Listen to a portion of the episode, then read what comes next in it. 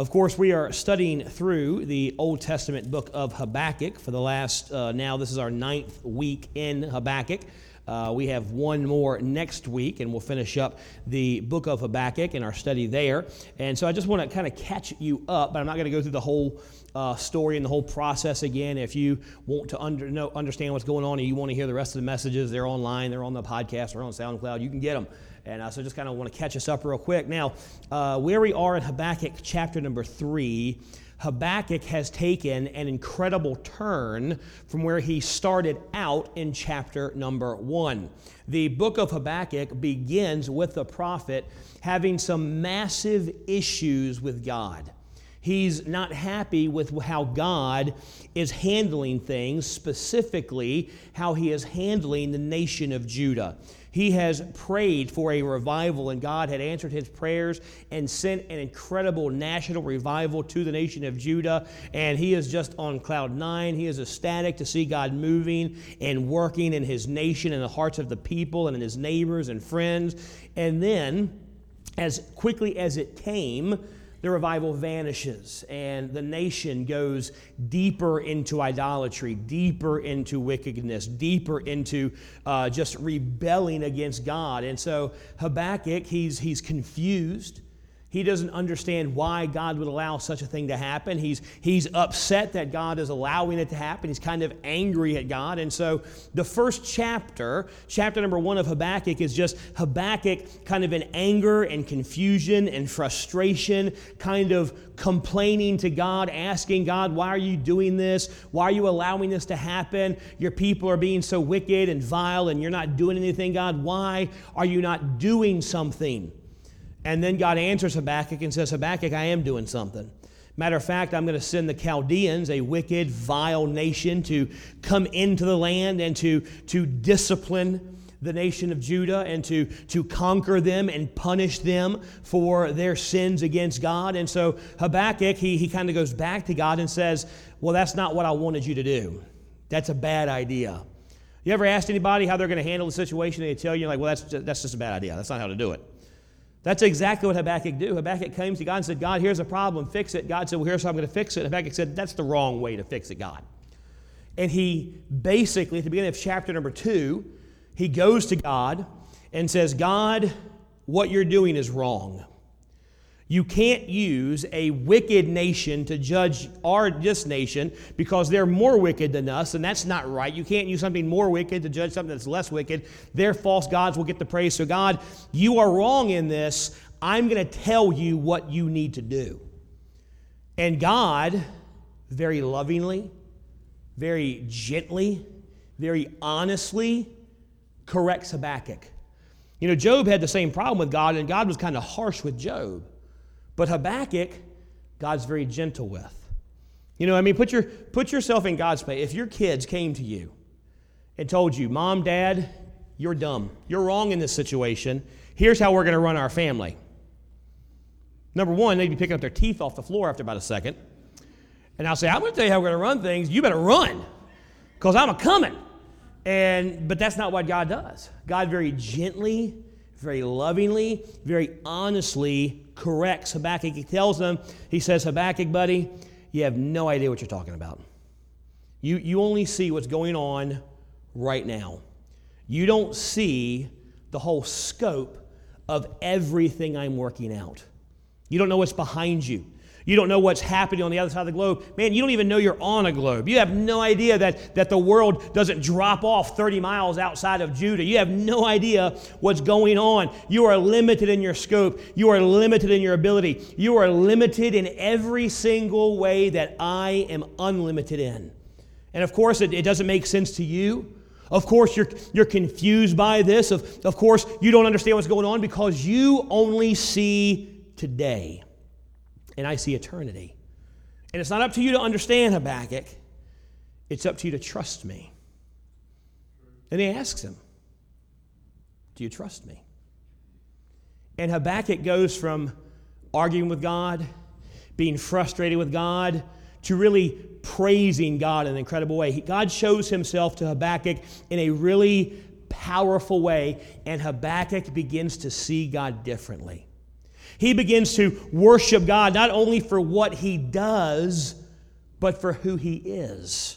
He worships God that he, he is going to discipline Judah because that means he loves them and cares for them. He begins to worship him and praise him for sending the discipline.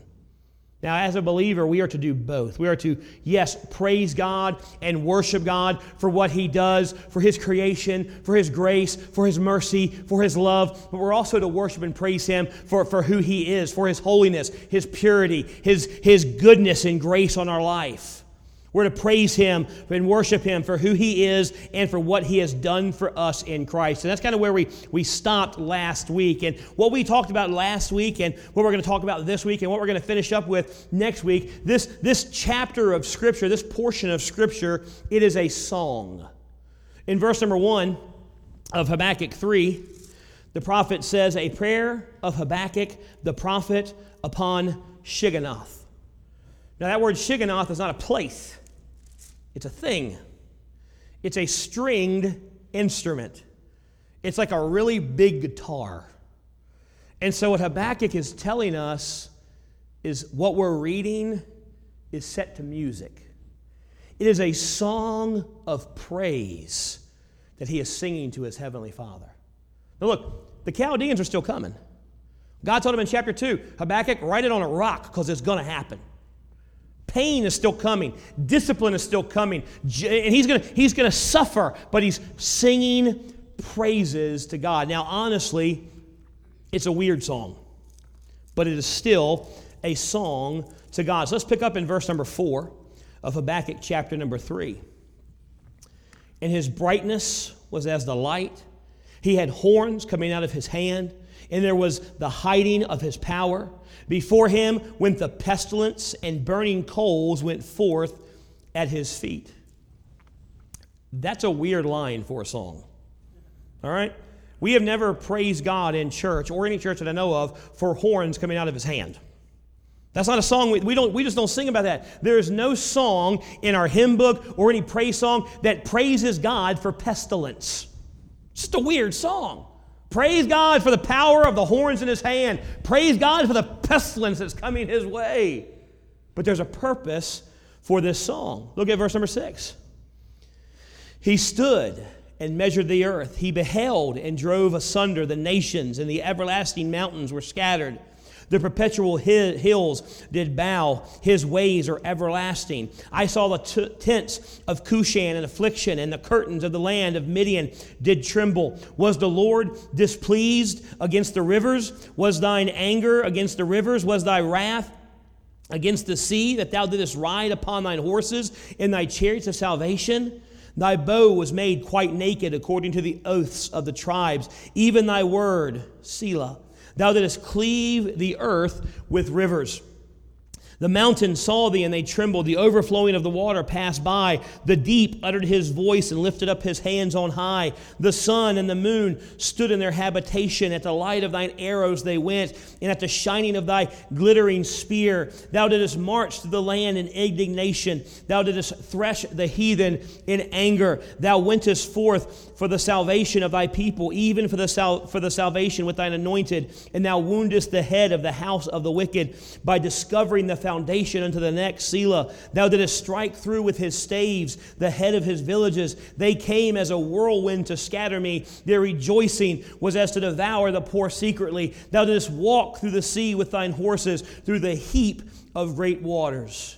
Now, this is a very strange, very intense song that Habakkuk is singing. And it seems a little odd with all these, these things he's talking about, but it's an incredible song that he is singing about the glory and the, and the supply of God. Habakkuk knows that the Chaldeans is come, are coming. He knows that God is about to sift Judah in discipline, and it's going to hurt. It's going to be painful. And knowing what lies ahead for Judah, knowing what lies ahead for himself, he begins to sing a song of God's faithfulness. In verse number five, he is singing about how God appeared to Moses veiled in power. Look at that again. It says, Before him went the pestilence, the burning coals went forth as his feet. He's, he's singing about how God came to Moses and appeared to Moses and used Moses and revealed his incredible power through Moses. And then in verses 6 through 15, you, you have these constant reminders of God's faithfulness to the nation of Israel. He reminds them, hey, who parted the Red Sea so, so the Israel could go through? God did it. Who, who, who, who uh, stopped the Jordan River so God's people could go through to the promised land? God did. Who drove the giants out of Canaan? God did. Who delivered Israel out of slavery and took them to the promised land? Moses? No, not Moses. God did. Now, God used Moses, but God did the work. So he's remembering God's faithfulness, who made the promise to Abraham thousands of years before that he would give them this promised land. God did. Who created the promised land in the first place? God did. He's reminding himself God has been so faithful to me. God has done so much for us, and God did it all. It was none through our power.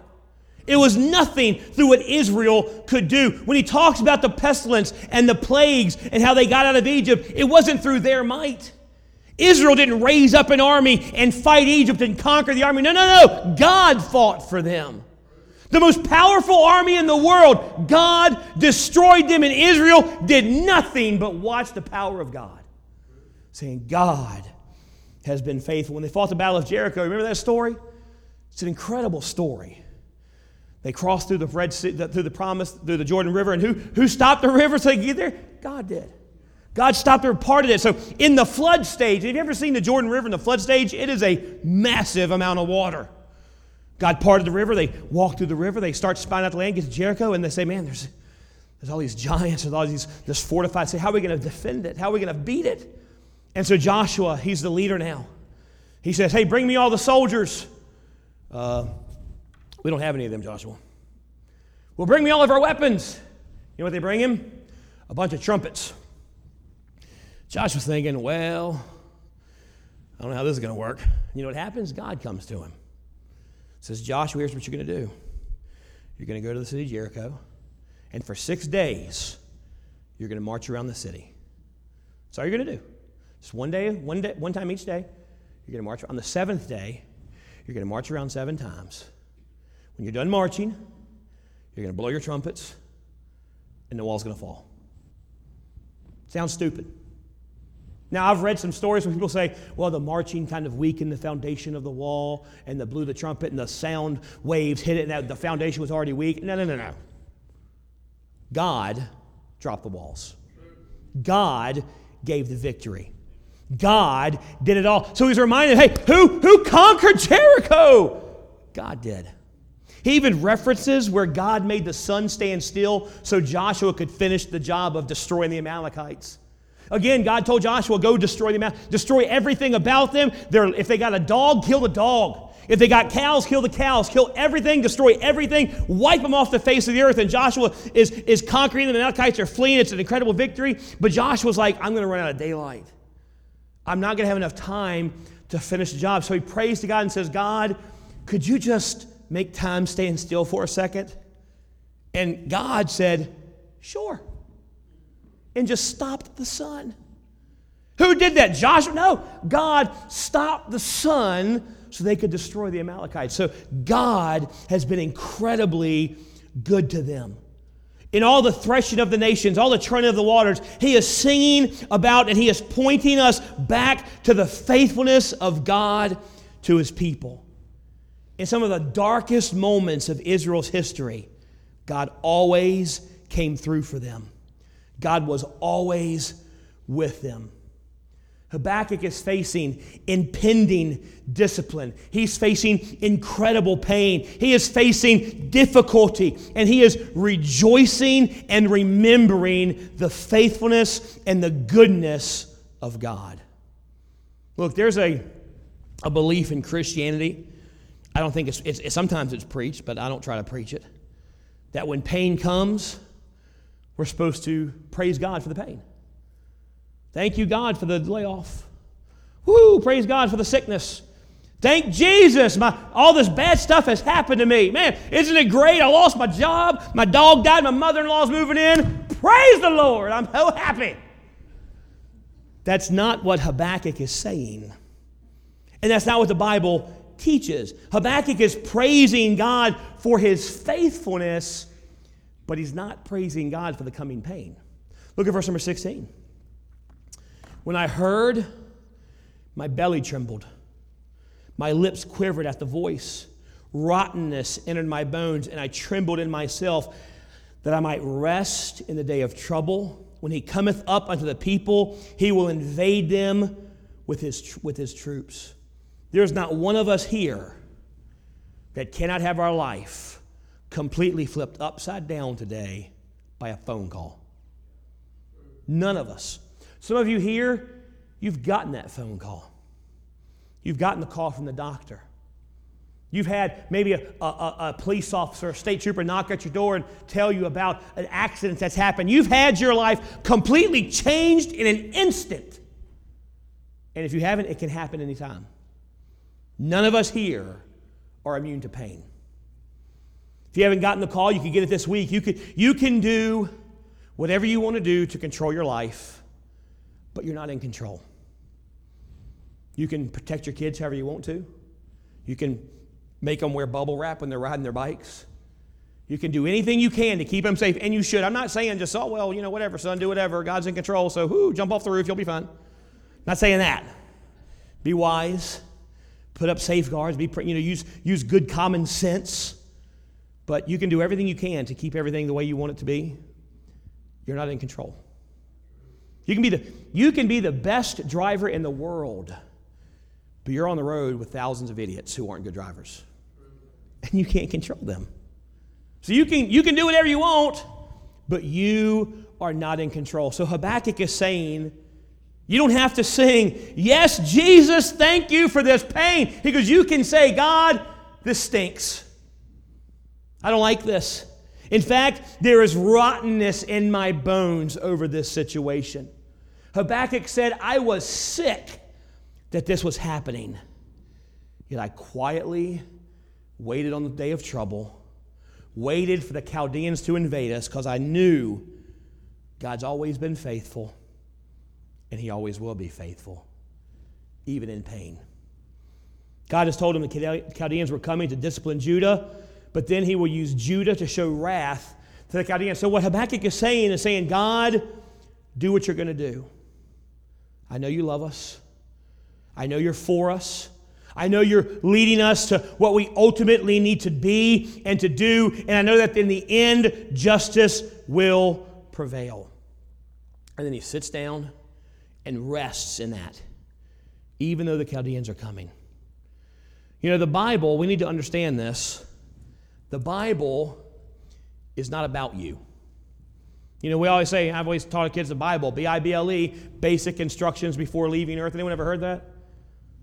Not as many of you as you needed to the Bible, basic instructions before leaving earth. And there's a lot of principles in the Bible that we need to live by how to treat your spouse, how to treat your enemies, how to raise your kids, how to do your money. There's a lot in there that God gives us and teaches us how to live a life that is honoring Him, how to live a life that is successful. So it's a, it's a great book to read, and great, it has a lot of principles in there, but the Bible is not about you. You are not the point of the Bible. The Bible is one story is the story of God reconciling himself to man. It is about God making all things the way it should be through Jesus Christ. That is the story of the Bible. The story of the Bible is not about you. And see, we tend to put ourselves in the stories of the Bible. We look at the story of David and Goliath. We think, man, I'm David in that story. No, you're not. You're not David. You ain't got the courage to go face a giant with, with five rocks. You're, you know who you are? You're the chicken uh, Israelites, too scared to get out and do anything. You're the one cowering in your tent thinking, oh God, we're going to be dead. You know who David, who David is? David's God. He's Jesus stepping into the scene and doing everything for us that we could not do for ourselves. So when you read the Bible, don't say, oh, I'm the hero. You are never the hero. You're not the children in the fiery furnace. You're, you're not, you're always the bad guy. God's always the good guy. Now, in Habakkuk chapter 3 here, we don't have a central Christ character. We don't see a direct example of Jesus, but we do see a gospel rhythm being established. We see a way of living for those who are in Christ regardless of the circumstances they face. That's what we see in chapter number three. There are some of you here today, you're, you're doing great. Your life is in a great position right now. You got plenty of money in the bank, everybody's healthy, everybody's happy. Your life couldn't be any better. And I, I mean, I rejoice in that, but don't get too secure in that. There's some of you, your marriage is incredible. Maybe, maybe you just got married. Maybe you're like Matt and Alyssa here. Y'all been married, what, three years, two years? Three years? They've been married three years. Ryan and Rachel, y'all been married, what, eight months, nine months? Now, they've been married so long, they don't know that marriage is not always fun and games. You haven't realized, man, this, this guy I'm married to, he's great right now, but one day he's going to be an idiot. And I'm going to have to work through some serious stuff. Maybe you're, maybe you're here, you're like me in April. You've been, you've been married longer, 20, 30. We've got some of you here been married 40, 50 years. You, you have been through some difficult times. You've got through it together. Your marriage is great right now. You're like, man, we've, we've been, it's not perfect. We've been through some fires. We've been through some trials, but we're good right now. Maybe there's some of you here who's like, tomorrow morning, if something doesn't change, I'm going to the divorce attorney. That could be happening. I don't know. Some of you here, you're, you're healthy. You're doing great. Some of you here, you, you got a call from the doctor last week, or maybe a couple months ago, maybe a loved one's dying. There's nothing you can do about it. Maybe your kids are, are, are, are, incredible right now. Your kids are making you proud. They're, they're loving Jesus. They're serving God. They're doing incredible things. Maybe, maybe your kids are breaking your heart. Maybe your kids have rejected you. All of us here, we, we can be, have good days or bad days. Maybe you're here and you're, you're, you're, you're, you're looking the part. You, you got your Bible open, you got your journal, you're taking notes, you're looking the part, but you're in a, a stage of life now where you're in a dry and weary land with God and you haven't heard from God in forever, but you look the part. You're the ones I worry about. I worry about the ones of you who can look the part and not really hear from God, because that's dangerous. Maybe every time you open your Bible, the Holy Spirit just speaks. And that's those times are great when you open your Bible and the Holy Spirit just speaks to you and God just speaks to you. But look, I'm here as a pastor, I'm here to tell you there are some times where it's dry. And you go to God and like, God, what, why aren't you talking to me right now? And look, there have been times where I'm, I'm, I'm talking to God, I'm reading, and I'm not getting anything, and I go to God and say, God, if there's sin in my life, show it to me. And I'm, I'm, I'm praying, and I'm thinking, like, Lord, there's, there's nothing really blatant in my life that I can think of, Lord. I think we're in good terms, but you're just, you're just not talking to me now. All of us here are in entire different, different places in our life. When you learn, what we learn, get from this text here this morning, the implications for all of us that we see there are implications for every, regardless of where you find yourself in life. Your life's great, your life's fallen apart. No matter where you are, there's implications for all of us. So, what we see here is whether everything's well, there's money in the bank or not, whether everything's going great, whether you're healthy or not, the pattern we see in, in Habakkuk is no matter what is going on in your life, you are to remember and rejoice. Remember what God has done and rejoice in what God is doing. That's what Habakkuk's doing. He goes, God, I'm going to remember the incredible things you have done in my life. I'm going to rejoice that you're sending discipline. I'm going to rejoice in what you're doing. We need to remember who God is, remember what God has done and what He's accomplished, and we need to rejoice in that, rejoice in Him and His work. And that is the firm foundation of our joy, regardless of our circumstances. It's when you forget that, when you forget to remember and rejoice, that you find yourself in trouble. That's when the weight of the world begins to crush down on you. So this morning, what are we to remember? And rejoice in. There's, we can be here all week talking about things to remember and rejoice in. I'm just going to give you three that if you're a child of God, every one of us this morning can remember and rejoice in these. Number one, remember and rejoice that God saved you. That look, if you're if you're saved this morning, God saved you. That is an unbelievable truth. It is an imperative that you understand God saved you. You did not save you. There is nothing you did to make yourself worthy for God. There is nothing you did to bring yourself into the family of God. God saved you. Say, well, Pastor Sean, that's not true. I heard a message one day. I realized I was a sinner, and I came forward and I accepted Christ as my Savior, and that's the moment I became a Christian. No, it ain't. That may be a great, that's a great memory, and we need to cling to that and say, this is the time I, I, this is what happened in my life. But who prompted you? Who drew you out of that seat to come forward and confess your sin to God? God saved you. God drew you to Himself. The Holy Spirit opens your heart to receive the truth of the gospel, and God saved you. You didn't become good enough or earn it or anything. God saved you. John 6:44 says, "No man come to me except the Father which hath sent me draw him." When you got out of that seat and came down that aisle, it was because the Spirit of God worked in your heart. It's because God saved you. You weren't called because you were so awesome. God had to have you. You weren't called because you had so much skill. God couldn't run the world without you being part of his team. You were brought in by God the Father. You were brought in through the shed blood of Jesus Christ only, or you weren't brought in. It is the blood of Christ that enables you to come near to the Father. God saved you, and we can remember and rejoice in that. You didn't get up one day and start reading your Bible, stop cussing, and becoming so good God had to have you. You were saved through the death the burial, and the resurrection of Jesus Christ. God saved you, or you're not saved. That's a simple Bible truth. Colossians 2 says this And you, being dead in your sins and the uncircumcision of your flesh, he hath he quickened. Look, what do dead people do? Nothing. Dead people don't do anything. Oh, but there's a show called The Walking Dead. They eat. No. Dead people are dead. Once you're dead, that's it. You're not getting up and doing anything. And if you do, you weren't really dead. So dead people do nothing. He says, You who were dead, were worthless, were incapable of doing anything, God quickened. The word quickened means resurrected, brought back to life. You were dead, had no goodness of your own, God gave you life. God saved you. Through you being dead in your sins and the uncircumcision of your flesh, hath he quickened together with him, having forgiven you all trespasses. He didn't forgive you because you earned it. Because you were dead, you couldn't earn it. Who, blotting out the handwriting of ordinances that was against us, which was contrary to us, and took it on the way, nailing it to his cross, and having spoiled principalities and powers, he made a show of them openly, triumphantly over them all. God did that, you didn't. God saved you.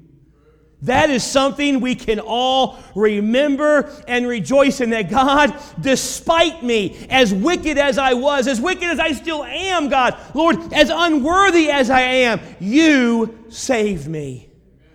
You were dead, and God saved you.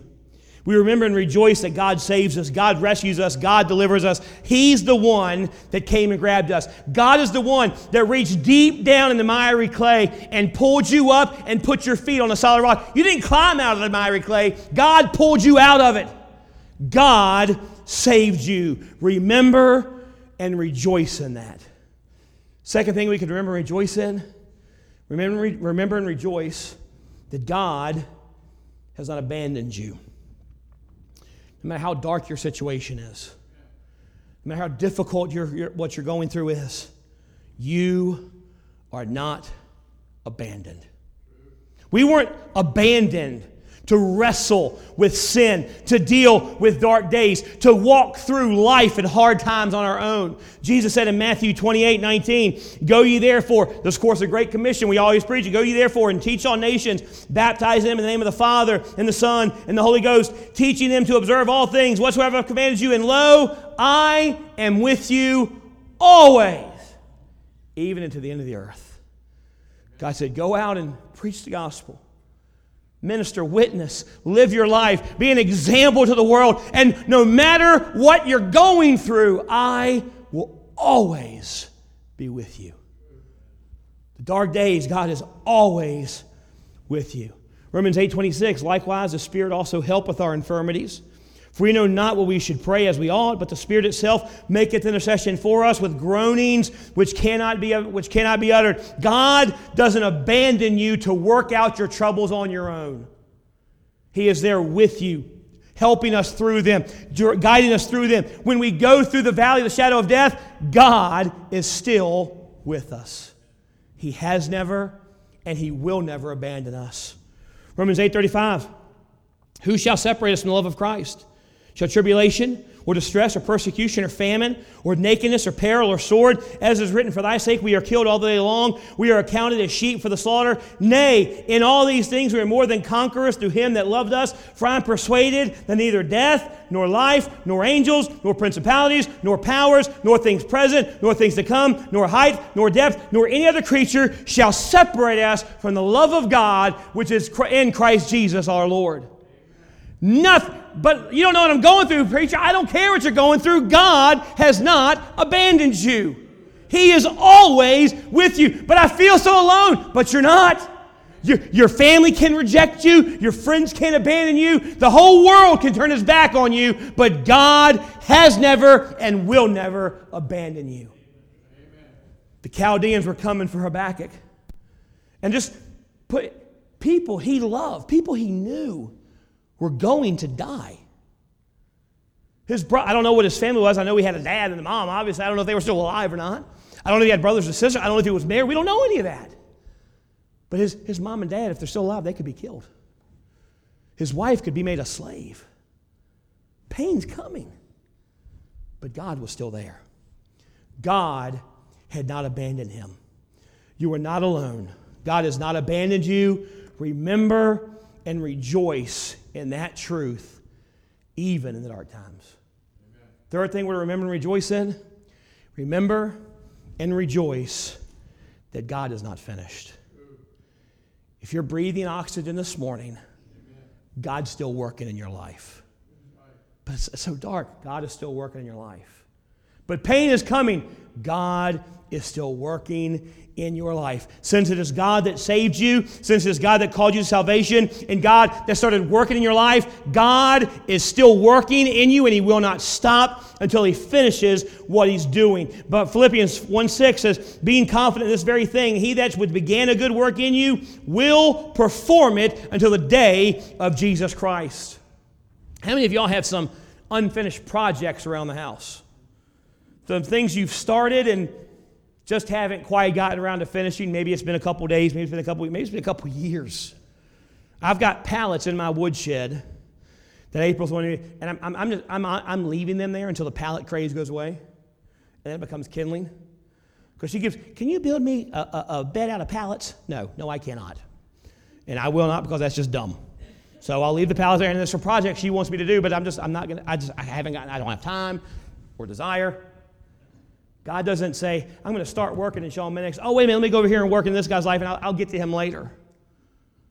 If I'm still here, if you're still, God is still working in your life, especially through the pain. This work, it sometimes hurts. Sometimes brings us through dark times. It sometimes confuses us. But all of it is God working on us. You know, I love, I love sculptures especially the ones the, the ancient Greeks did, and this, these incredible sculptures. And I mean, do you get this marble and you make this beautiful figure out of marble, like this was a lump of rock, and all of a sudden now it's this, it's this beautiful statue. How'd that happen? A lot of chiseling, a lot of hammering, a lot of sanding, a lot of shaping. It didn't, it wasn't great on the marble, but the result's incredible. It's what God's doing in your life. He's chiseling away some things. He's hammering away some things. He's got to remove some things, and, and, and it hurts when he does it. But there's an incredible purpose for it. God is shaping you into the image of his son. And I don't know about you, but I look a whole not like Jesus. And so to get me to look like Jesus, it takes a lot of work. It takes a lot of hammering, a lot of chiseling, a lot of shaping, a lot of molding, a lot of sanding, and sometimes it hurts. but it is God working in my life. Habakkuk can remember and rejoice that even in the pain, even in the discipline, it is God working in his life. Remember and rejoice that God is not finished with you. The Apostle Paul, he, he had incredible freedom in Christ. You, you couldn't stop him. The, the, the Pharisees and Sadducees, time and time again, they tried to stop Paul, and you just you couldn't stop him. He wouldn't give up. He couldn't, he would never stop serving God. You could put him in prison, he's to win the prison guard to Jesus. You could try to kill him, he's rejoicing, he gets to go to heaven. What do you do with a guy that's like, I'm to kill you? Woo, praise God. What do you do with a guy? Nothing. You could stone him. He gets up and goes and preaches the gospel the very next day. You beat him to shut him up, and he's praising God, saying, Hey, I count the suffering today to be more glorious than what I'm going to have tomorrow. Woohoo! Thank you for hitting me with rocks. You can't do anything with a guy like that. You can't, you, you persecute him, he's glad to suffer for Jesus. He rejoices in death. He rejoices in life, and he re- rejoices in tribulation. You cannot touch him. He is free because he knows he knows who he belongs to. And he's free because he knows God saved him, God won't abandon him, and God's not done with him. If you can remember and rejoice in these things, you'll be unshakable in your faith, even in the darkest days of your life. You know why we struggle? Because we're forgetful we forget how good God has been to us. We forget that even in the most painful times, God's still there, loving us, comforting us, working in our lives. We forget who the author and the finisher of our faith is. We forget his promises and the fact that he has always kept them. He has never broken his word to us. When facing trials, facing difficulties, pain, and hurt, remember no matter what you're going through, God saved you. God will never abandon you, and God is still working on you. We can remember and rejoice in that.